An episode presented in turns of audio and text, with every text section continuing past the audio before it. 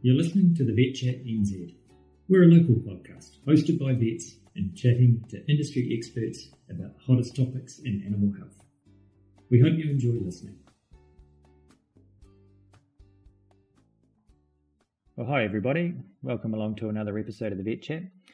Today we're, we're building on a successful podcast that we've had previously. So one of the most successful ones we've had, which was actually with Mary Van Andel talking about the increased risk, I suppose you'd say, of foot and mouth with the Indonesian outbreak. So obviously we struck a bit of a chord with people. We got a lot of people interested. So we thought we'd maybe go a little bit deeper into some of the things that we got into with Mary. So I'm joined by Mark Eames, who is an incursion investigator.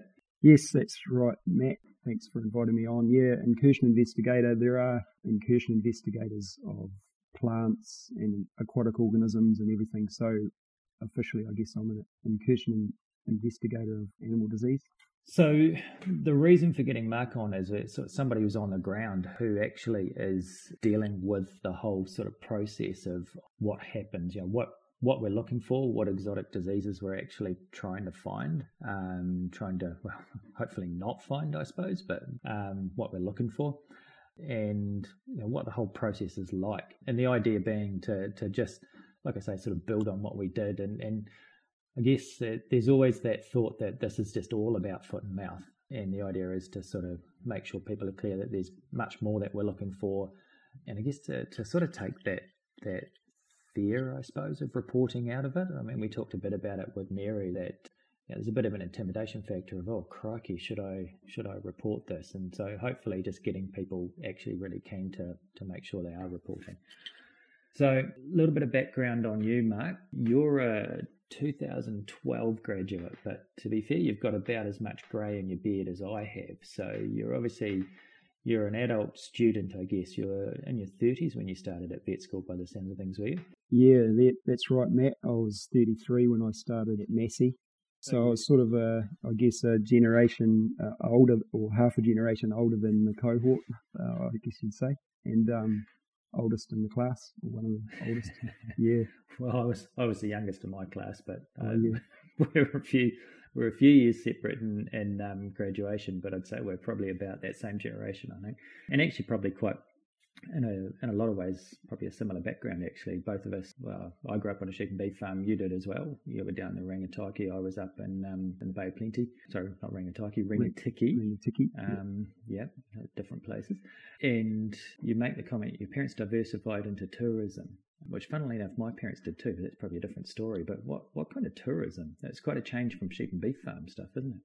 Yeah, well, our old farm was right on the banks of the Rangitikei River, and my parents saw potential for adventure activities on the river because they were into those sort of activities themselves, and started a river adventure company, Rangitikei River Adventures, in the 1980s. We had rafting, jet boating, bungee jumping. Yeah. We had a cafe, a service station, a farm to run as well. So there was a lot to do. And so I left school and got into that, and then spent about 15 years working in that. And then in my early 30s, I guess I had a bit of a reset, got married and started investigating more serious careers, and thought, well, vet always interested me back then, so I thought I'd look into it, and did the old 10 days work experience at the local Hunterville Vet Club. And yep, there's a few famous names around there. Yeah, there are. Old Martin Walsh there. He was he was in Hunterville Young Farmers Club with me as well when I was way back in the day. So I suppose you kind of did your time. You got into practice, and then you've got out, I suppose, into being an incursion investigator. And I guess I'm kind of intrigued. It's a different kind of role, I guess. As a practitioner, I mean, maybe we have this vision of people sort of sitting around by the bat phone waiting for it to go and then leap into action. But how does it work on a daily basis, and what kind of stuff do you actually do? Yeah, well, I guess day to day, I mean, the primary responsibility for us is to be available 24/7 on that hotline. Admittedly, you know, in the 3 years I've been in the job, I've probably only had 2 or 3 calls that are at what you'd call an ungodly hour, I suppose. And the big difference with being on call in this job compared to being on call and practice is that I don't actually have to go out in the wet and cold and do something. I have to get somebody else to go out in the wet and cold and do something, usually. Yep. But yeah, it's alongside, obviously, if it was only waiting for the phone to ring on that hotline, we'd be drinking a lot of tea and looking at each other. So we do have plenty of other work to get on with. So where are you based? So I live on the Kapiti Coast in Raumati South, but the office for me is the Animal Health Laboratory in Wallaceville. Oh yeah, Wallaceville. Yep. Yeah, which is the old NAF research station. And now with a brand new $87 million building that only opened 2 years ago last week. Crikey, how does a building cost $87 million? It's got all the bells and whistles, that thing. Yeah, they spent a lot of the money on the lab, though, so our office buildings are still from the 70s. Actually, I can see how you can sink a few million dollars into. Yeah. And my wife's actually done a bit of stuff setting labs up, and they're not cheap. So so the reason for us to be based there is because it's important to be closely aligned with the scientists and the testing that's available there that's not available anywhere else in the country.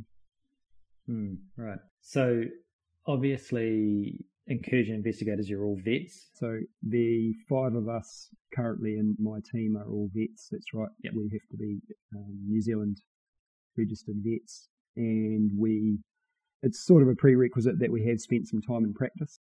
We definitely all have. Yeah, I think all of us have spent sort of at least 5 to 7 years in practice. I think that's quite important, so we can relate to the important notifiers. Yeah, it's a bit like my job, quite important that you've spent some time in practice as well. You can relate to people. But so, and obviously important that you've got the general practice, but I would imagine some experience of exotic disease as well, pretty important too.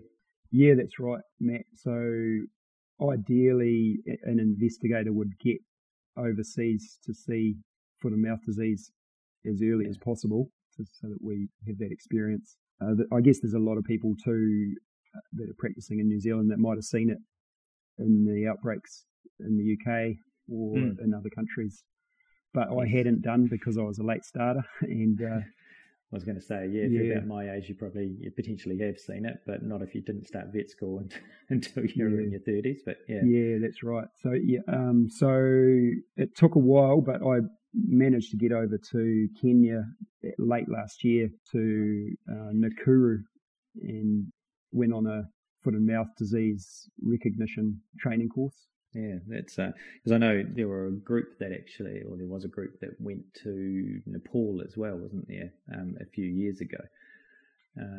So you were probably a bit late for that one, but yeah, so that's not necessarily the incursion investigators. That's the next wave that the sort of field vets that are trained up were sent to Nepal. Is that right? Yeah, that's right. So I think back in the early teens, Australia was starting to do some courses in Nepal, and New Zealand sort of piggybacked on the back of that and then took some groups over.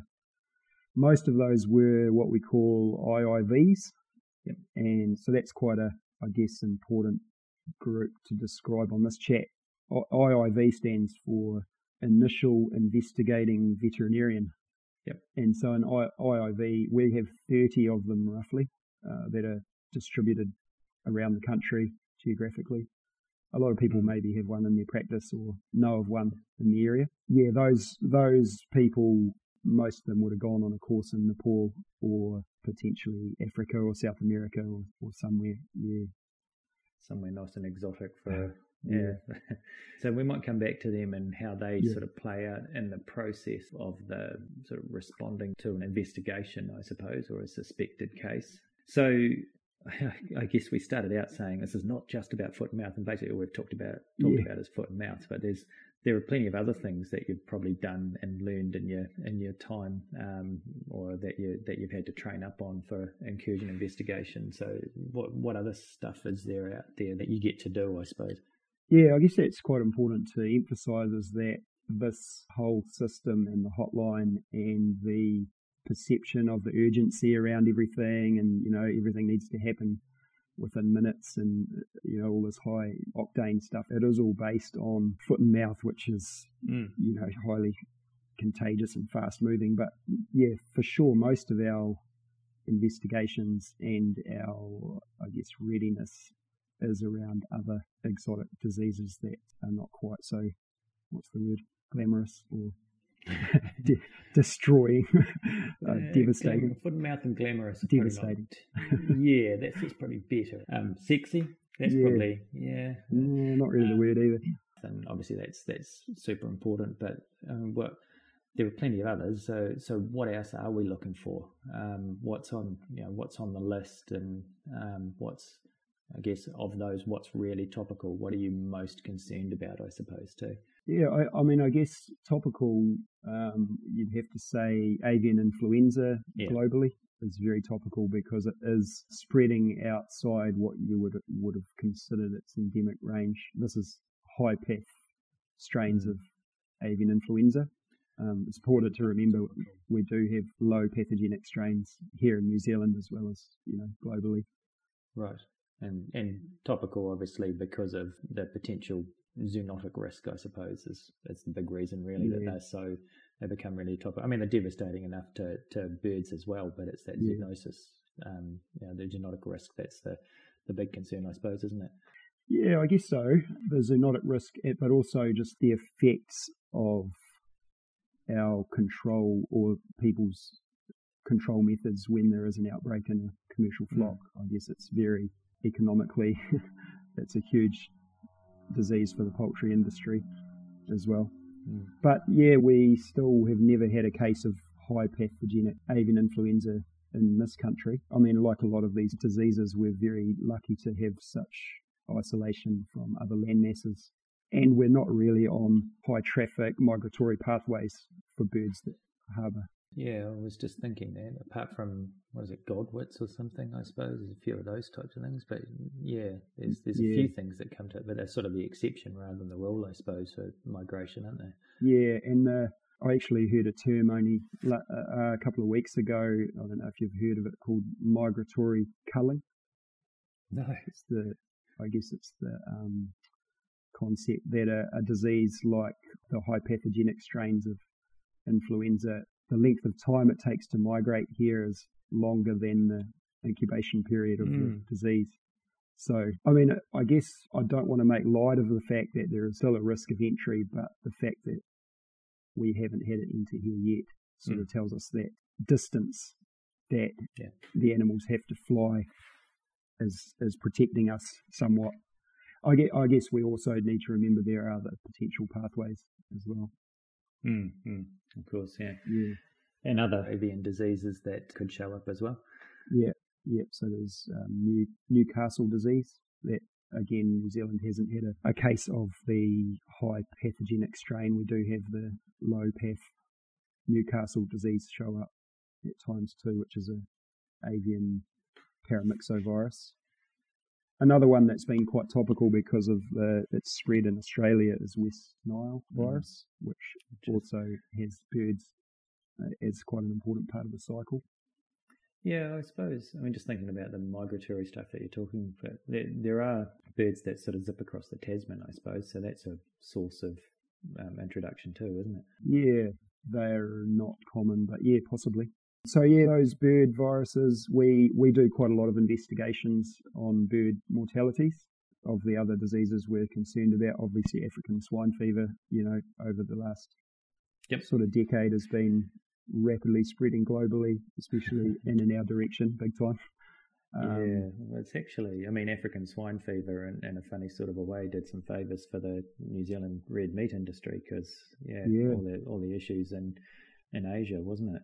So, but obviously we don't want it here. But no, it's definitely one we want to keep out. And I guess I'll put in a bit of a plug for the importance of avoiding swill feeding, to pigs. We do, obviously one of the great things about pigs is you can feed all your scraps to them. But that's definitely a risk pathway for that disease, just like it is with foot and mouth as well. When I was at vet school, it was sort of the classic pathway of foot and mouth getting in was, the sailor coming in with his salami and chucking it into a scrap bin that got fed to a pig and all that sort of sort of stuff. So yeah, and that's still hugely relevant. So I mean, we have quite strict regulations around, you know, cooking food scraps to 100 degrees Celsius for an hour, but does it really happen? You know, we hope it does as much as possible. Well, there's not going to be much of anything left if you cook something at 100 degrees Celsius for an hour. Yeah, let alone any viruses. But I guess classical swine fever is sort of goes along with African swine fever with risk-wise. We, I think, eradicated that in the 1950s. We might have had that already in New Zealand a long time ago. Okay. Olszewski's disease, similar. We had that back in the day, but we haven't seen a case of that. You wouldn't, I guess, completely rule out that there could be Olszewski's disease in the wild pig population, but you'd think we would have found it again by now. Porcine reproductive and respiratory syndrome virus, PRRS virus. Yeah, that's a big one that pork industry are worried about. I guess there are diseases of horses, like equine influenza, which was, I guess, the last sort of close outbreak to us Kiwis was around New South Wales in, I think, 2007. And the racing stables and stuff, wasn't it? Yeah. And that caused a lot of disruption to, you know, they had to lock down horse movements and that big vaccination program. There was a little bit of a standstill here for a few days, apparently, while they sorted out which horses had come in from there. But yeah, equine influenza is always, I guess, on the radar. African horse sickness has been spreading as well out of Africa. There's been some cases of that around Thailand as well. I'm not sure a bit closer than that. Other cattle ones are there is lumpy skin disease, which before foot and mouth was notified in Indonesia. All the headlines for Australian farmers was this lumpy skin disease that had also arrived in Indonesia only a month or two before. And that's a pox virus that has also been spreading remarkably quickly across Asia and down across Indonesia. Now it's very much on the doorstep of Australia. The concerning thing about that is that we do have vectors here. Right. What are the vectors? Stomoxys, the stadia fly. Oh, right. Yeah, biting fly. Yep. Yeah. Yep. It's hard to really see how it could get in unless it was on illegally imported products, because we have quite strict import health standards. Obviously, no live cattle are imported to New Zealand and haven't been for decades now. Hasn't stopped the odd thing coming in, I suppose, still. But yeah, well, I suppose, I mean, it is potentially one of the things that can happen. I mean, obviously, we've got that vector here already, and we've had it for a long time. I've been bitten by the odd one of those. God, they're nasty bloody things. They are. They hurt. Yeah. They're a real nuisance in the cowshed too, aren't they, at milking time? Yeah, absolutely. But, I mean, one of the concerns must be the spread of some of these vectors, the arrival of vectors for other diseases too. I mean, you know, we're lucky we've only got one type of tick, and we don't have some of the mosquitoes and biting midges and things that cause disease. But, you know, that's obviously got to be on your radar a bit too, those vectors, I'm assuming. Yeah, and that's actually a field that I've become involved in a bit as a subject matter expert for the arbovirus surveillance program. Okay. I don't know if you know much about that, but it's a program that involves, well, I mean, one component of it is the hotline. So that's our passive surveillance for blue tongue, bovine, ephemeral fever, epizootic, hemorrhagic fever. These are all diseases that are spread by Culicoides midges. It fascinates me that New Zealand is really the only significant landmass in the world that doesn't have Culicoides, apart from Antarctica. But it's interesting to me that they haven't become established here.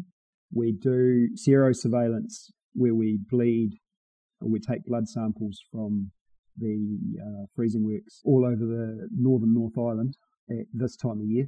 But alongside that, we have traps that are designed specially to catch Culicoides.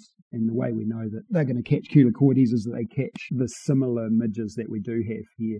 So we do have quite an active surveillance program for arboviruses. And for the non-large animal vets who are listening, there'll be a few companion animal things that are on the list as well. Yeah, that's right. So brucellosis is one that we investigate with some frequency around dogs with orchitis, or will often exclude brucellosis as a cause of testicular inflammation when they're castrated, or in we actually have a current case on at the moment in a dog population with poor reproductive performance, abortions and stillbirths, where we are excluding Brucella canis. You know, there's plenty of other differentials that it is more likely to be, but it's an opportunity for us to use those situations to, I guess, if we investigate thoroughly a disease that is imitating an exotic disease, we can tell that story through our surveillance magazine, and I guess it bolsters our proof of freedom from these diseases, and our overseas partners can read those. You know, it's all transparent. They can see, you know, based around this poor repro performance in a population of dogs, we tested X number of dogs and we got these test results, and, you know, it gives people confidence, because really it's just about telling that story and people believe you. Yeah. It's actually, it sounds like it's kind of similar to what was done investigating BSE for years in New Zealand, which actually we've done quite well to get this far down a list and not even mention BSE or mad cow disease. Yeah. But we had that whole program of just investigating anything with a CNS signs, basically, taking the brains out and sending them away. So kind of on a larger scale, I suppose, as a monitoring thing, just being able to say to the markets, look, we're looking at everything that's showing any signs of it and we're not finding it. Yeah. So yeah, and that's probably a big part of your role, isn't it? It's actually trying really hard to find things and prove that they're not there as much as trying to find them, if that makes sense. Yeah, exactly. Like I just said before, anything that mimics something that's exotic that we want to exclude, any opportunity we get, you know, we want to test for those things. I should put in a plug actually for the TSE surveillance program, because that's still very important, and NPI still do offer rewards to vets and farmers for appropriate samples from the appropriate age animals with CNS signs. And so that, yeah, that's still a very active program that we're keen to keep receiving samples for, not just cattle, but from deer and sheep. Yeah, well, scrapie. I mean, that's a disease that, I mean, you mentioned ones that we've had in New Zealand and got rid of. There was an outbreak of scrapie years ago, wasn't there? Yeah, and not far from here, actually. I think on Mana Island, which was a... Yes, it was out on an island, which is probably lucky. Yeah, when would that have been? In the 60s? There's some old like photos of burning piles. Yeah, that, you know, we hope never to see, but thankfully that wasn't on our mainland, and I think that was the end of it. I actually got reasonably good at taking a brain out, but that's quite a good skill to have. It's a good thing it's a vet only podcast. Well, I'm sure there's the odd non-vet listening to it, but yeah, taking brains out being a skill, sort of a vet kind of conversation. But yeah, do you still do a bit of training on that? Do you still every now and again just try and upskill people on that type of thing? It's actually something we've been discussing lately, is producing a good YouTube video of demonstrating how to get a brain out. It's a good idea, and I think we are probably the right ones to do it. So yeah, it is something that we've been thinking about lately. It's a good skill to have for sure, and even for a lot of endemic diseases, the brain's a pretty useful organ sometimes. Yeah, well, and if you don't quite know how to do it, you just end up with a big pile of mush by the time you're finished, and be there for about an hour and a half, sort of hacking away at stuff. So yeah, it's good to actually have some guidance on what to do. So yeah, I guess that's a pretty good overview of everything, I think, unless there's anything else you can think of that you're looking for that comes to mind that you haven't mentioned. No, I think that kind of covers the big ones. I guess the other point is that in the time leading up to the detection of Mycoplasma bovis, if there was a podcast being done in 2017, and you were asking the incursion investigators what they were worried about, they might not have mentioned Mycoplasma bovis. I was wondering if you were going to go there. That's a really good point. I was thinking the same thing. So I guess what I'm trying to say is that it's not necessarily the big bad ogres that are going to get you. It's the sneaky ones that... Well, and actually the other one, you know, if you're doing this sort of maybe 12, 15 years ago, Theileria probably wouldn't have been on your list either. Yeah, that's right. And not that it's really an exotic disease, or we don't think so. It's probably more an emerging disease, but Tarasovi lepto, or whatever we want to call it, or species X, or whatever it's going to be named. But You know, some of the ones with the biggest impact might not be the ones that you expect. So it's good to just look for anything that's different, I suppose, isn't it? Yeah, and I guess that's why we try and emphasise the emerging disease side of what we do. It's not just about excluding the ones that we know about, but it's about going, hey, there's something, even if it's a disease that we have and we know about, but it's behaving differently, you know, it's increasing in prevalence, or it's showing up differently clinically, things like that. If you're thinking that as a vet in the field, there may be others thinking the same thing, but if we don't tell each other through some system, it could get missed. So yeah, I just like to sort of promote our hotline as a, I guess, a central place where people can go, hey, there's something not quite right here, and then we go, oh yeah, someone else is saying that, and you can start to build a picture.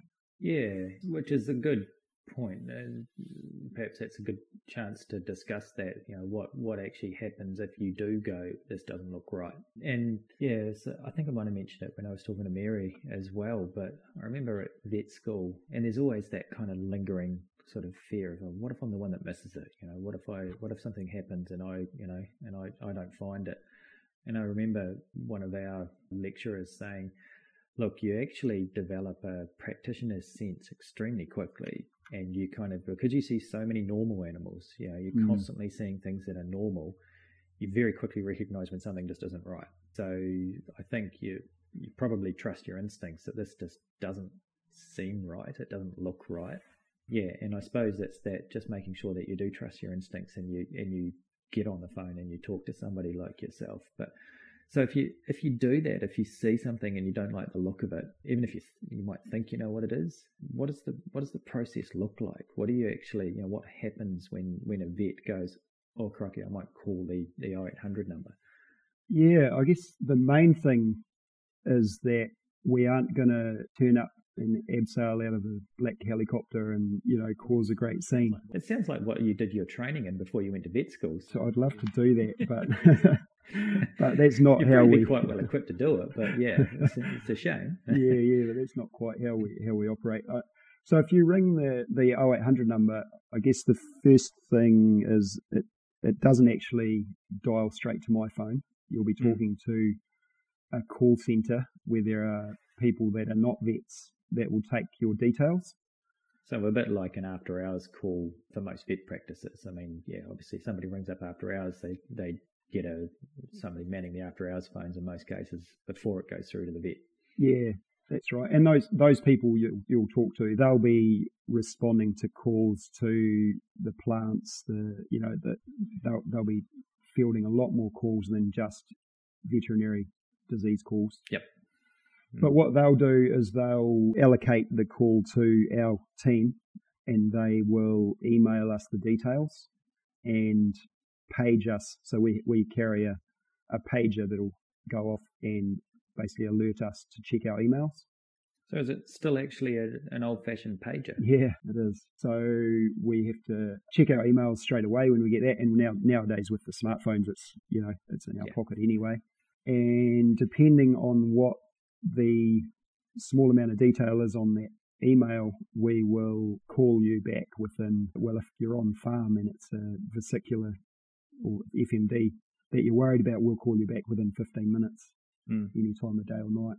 And then we will basically have a discussion about what you've found and ask for you to send through any information. And technology has really transformed this job, I imagine, with the fact that we can get photos and videos immediately sent from the farm to us. And it's not just us as individuals, but we have a team there now, so we can then distribute those photos to or videos through the whole team. Along with what you're describing, along with any lab results that you might have got to date, along with the images and, you know, some history and epi details like number affected versus out of how big a mob. We'll ask all those sort of questions, talk about any risk pathways. And so we'll start building a picture, I guess, in our minds of how urgent this is, whether we need to respond immediately, and that's where the IIV system comes in, or whether we will respond slightly less urgently, but still, you know, we want to find out what this is, but we don't need to kind of shut things down.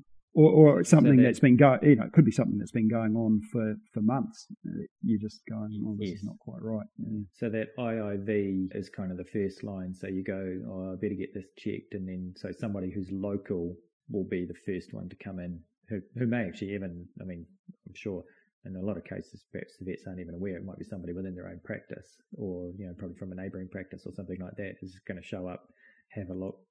They've probably seen foot and mouth or seen some of these exotic diseases. I know we keep coming back to foot and mouth, but, you know, seeing a lot of these exotic diseases, have a lot more knowledge than most of us do, so can kind of give a bit more of an informed opinion and then decide whether it goes to the next level, I guess. Yeah, that's pretty much it. So the IIV are, I guess, trained in recognising, especially, like we keep saying, especially foot and mouth, but other exotics that we've been talking about, and know what questions to ask specific to those. So they will always try and visit the property with the vet that notified. Obviously, that, like, the farmer has that relationship with their own vet, so they're not going to turn up without, you know, the notifier being there with them if possible, or if not possible, then at least with their blessing to the farmer, I guess. And yeah, they'll generally go through a process on the farm where they'll investigate or they'll examine enough animals and ask enough questions to where they can then feed that information back to us as a team in Wallaceville, and we can hopefully stand it down at that point. If we can't, then it becomes what we call a not negative, or a not negative situation. So it's not positive, but it's not negative. And then we will go out ourselves to then look at whether we need to get some samples to the lab to get tested. So how many times a year do you actually, how often does this happen? So we get around 300 notifications. So that's where someone calls the hotline and it pertains to animal diseases. We investigate about 180 of those, so about 3/5 of the notifications become investigations. Of those 300 a year, only 5 or 6 are investigated by our network of IIVs. Right, and most of them you can deal with by photos and discussion and videos, and just every now and again, every couple of months, somebody has to go out on farm, and then obviously, by the sounds of things, not that often you actually have to end up on farm. No. Well, for the foot and mouth as a differential, we don't know. It would be unusual for it to get to that point. Yep. But for other emerging conditions and other diseases, we might get out on farm a little bit more. Most of the sample taking and examining of animals, even outside that IIV network, we get practicing vets to do that work for us. So it's actually, that's quite reassuring, I think, that, you know, there's a good process that is pretty non-intrusive, I suppose, as a practitioner.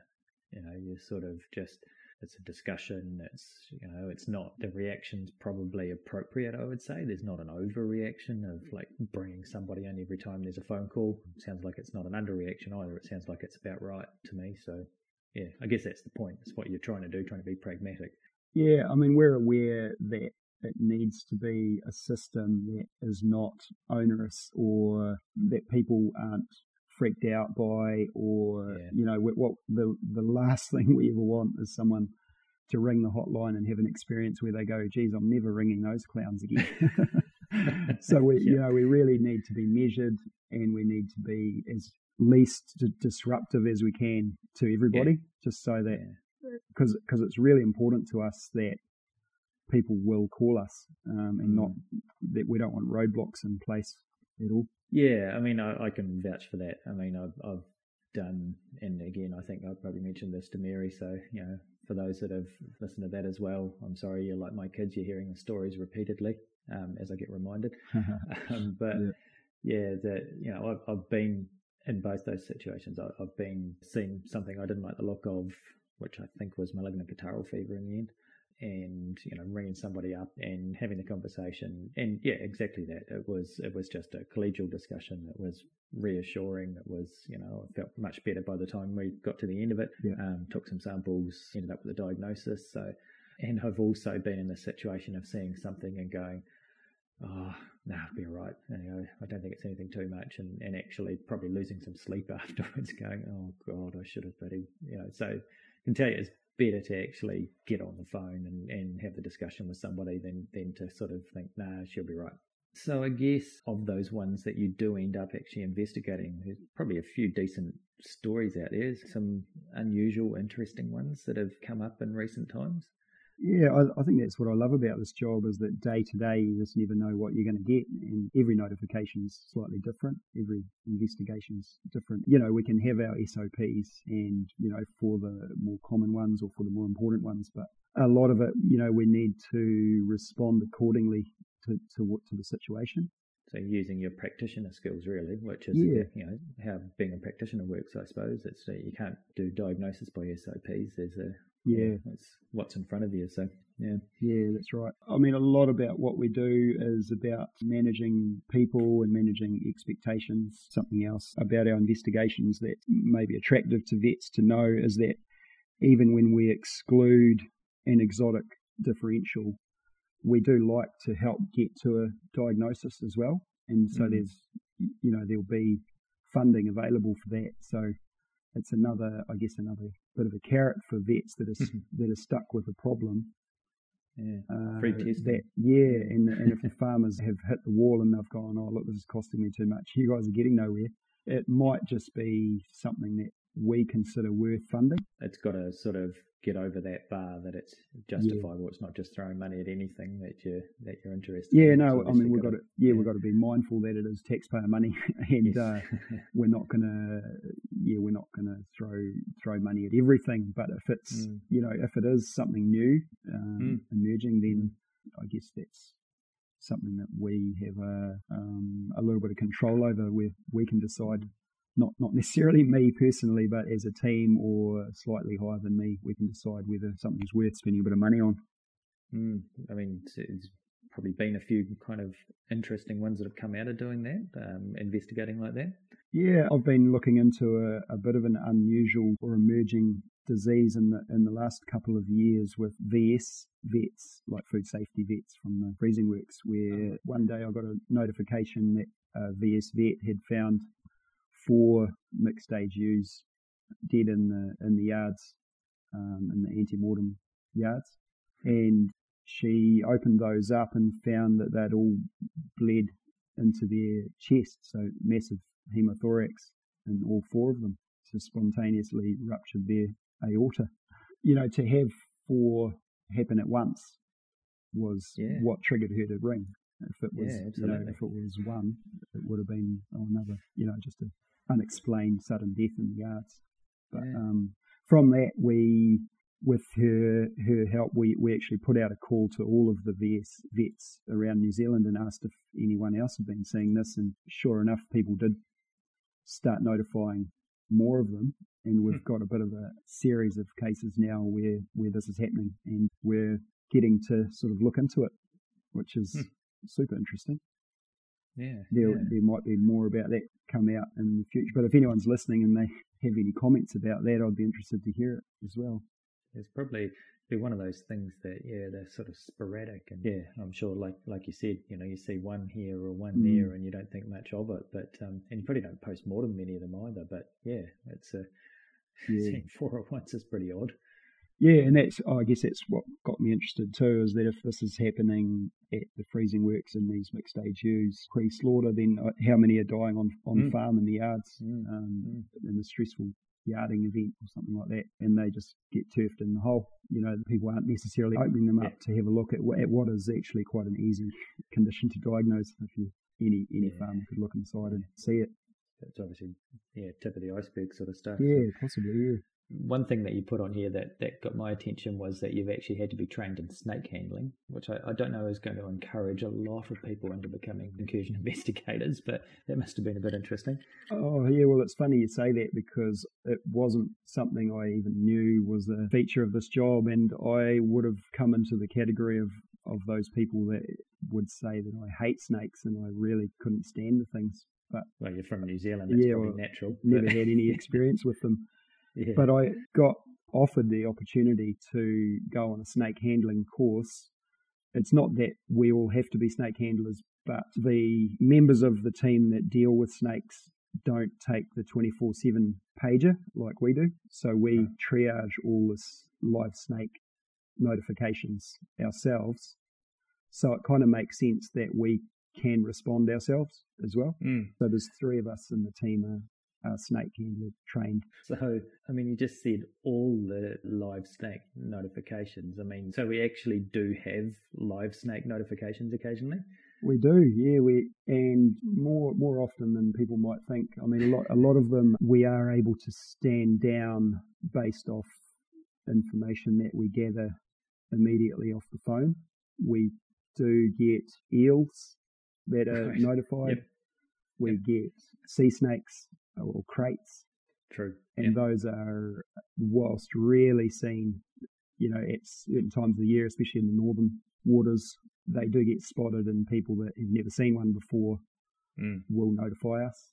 Mm. So we get a few sea snakes, we get a few eels, we get a few toys. You know, a toy snake that someone's too scared to go and investigate further. Right. There's something in the long grass. The day I got back from my snake training, or maybe the few days after, I got a notification from a guy who saw a snake on the Northwestern motorway in Auckland, and it was on the inside of the fast lane. Oh, and he was adamant it was a snake. It was definitely a snake. And he was a credible, you know, I think he was a biologist or something. So we had to organise traffic control and get a snake handler to go out there based on the credibility. Because even if it's not alive, we still want trained handlers to pick them up, even dead ones. Mm. And yeah, it was a toy snake, but it was extremely realistic. Yeah. Causes a lot of disruption. Yeah, you think if you're going to have a toy snake, you don't want it to look too much like a real one, but yeah.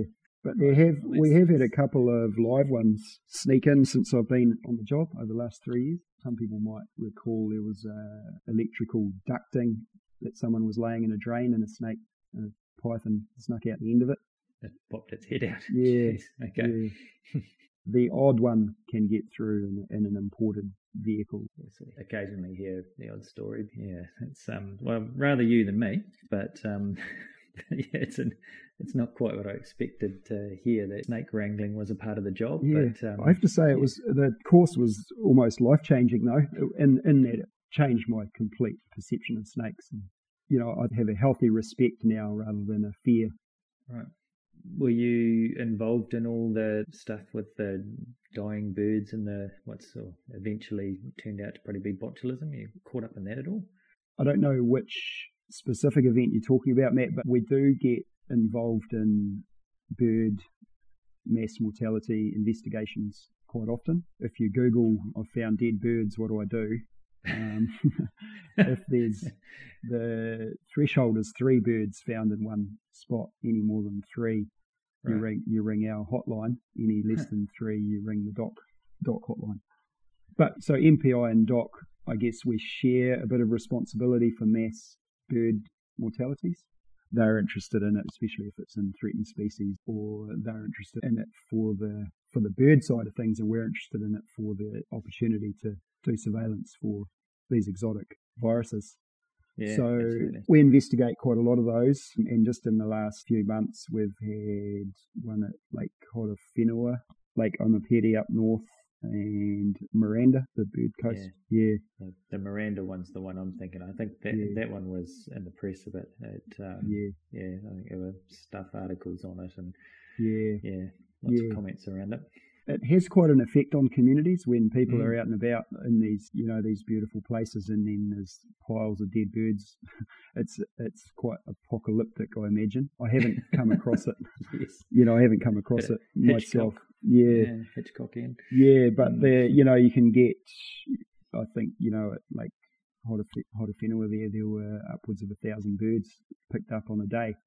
Jeez, and so, yeah, it's pretty horrendous. And we use that as as an opportunity for influenza in Newcastle exclusion. But we also try to help out with diagnostics to find out what is actually killing them.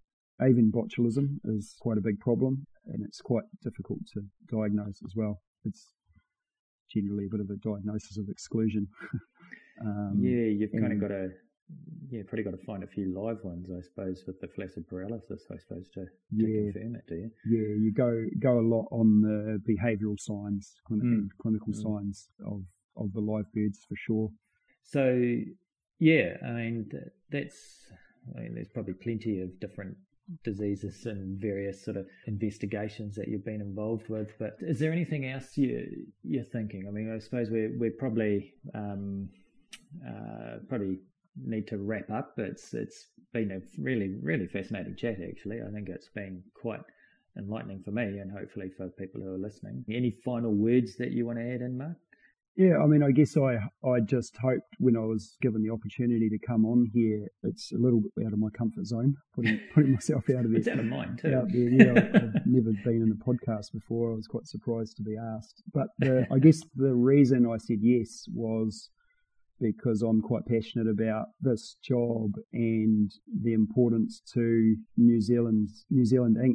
You know, the earlier we can detect something new, emerging, exotic, then the less pain and suffering for all round.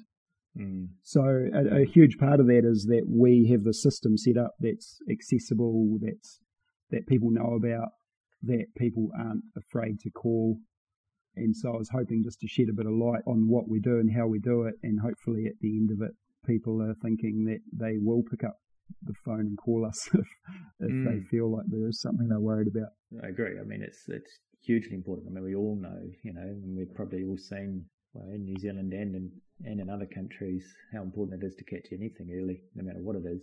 So yeah, I completely agree. And yeah, hopefully like you say, the listeners are all quite reassured about what will happen, and that listening to somebody like yourself, who sounds like a decent human being on the other end of the phone, is probably quite helpful, actually, rather than just a sort of faceless person that might be on the other end of the line. So yeah, no, that's great. Really enjoyed that. So thanks very much, Mark.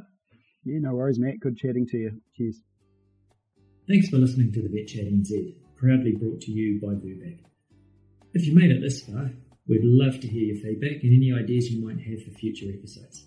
If you'd like to get in touch, please email matt.wells@vubac.co.nz or call 0800 VUBAC.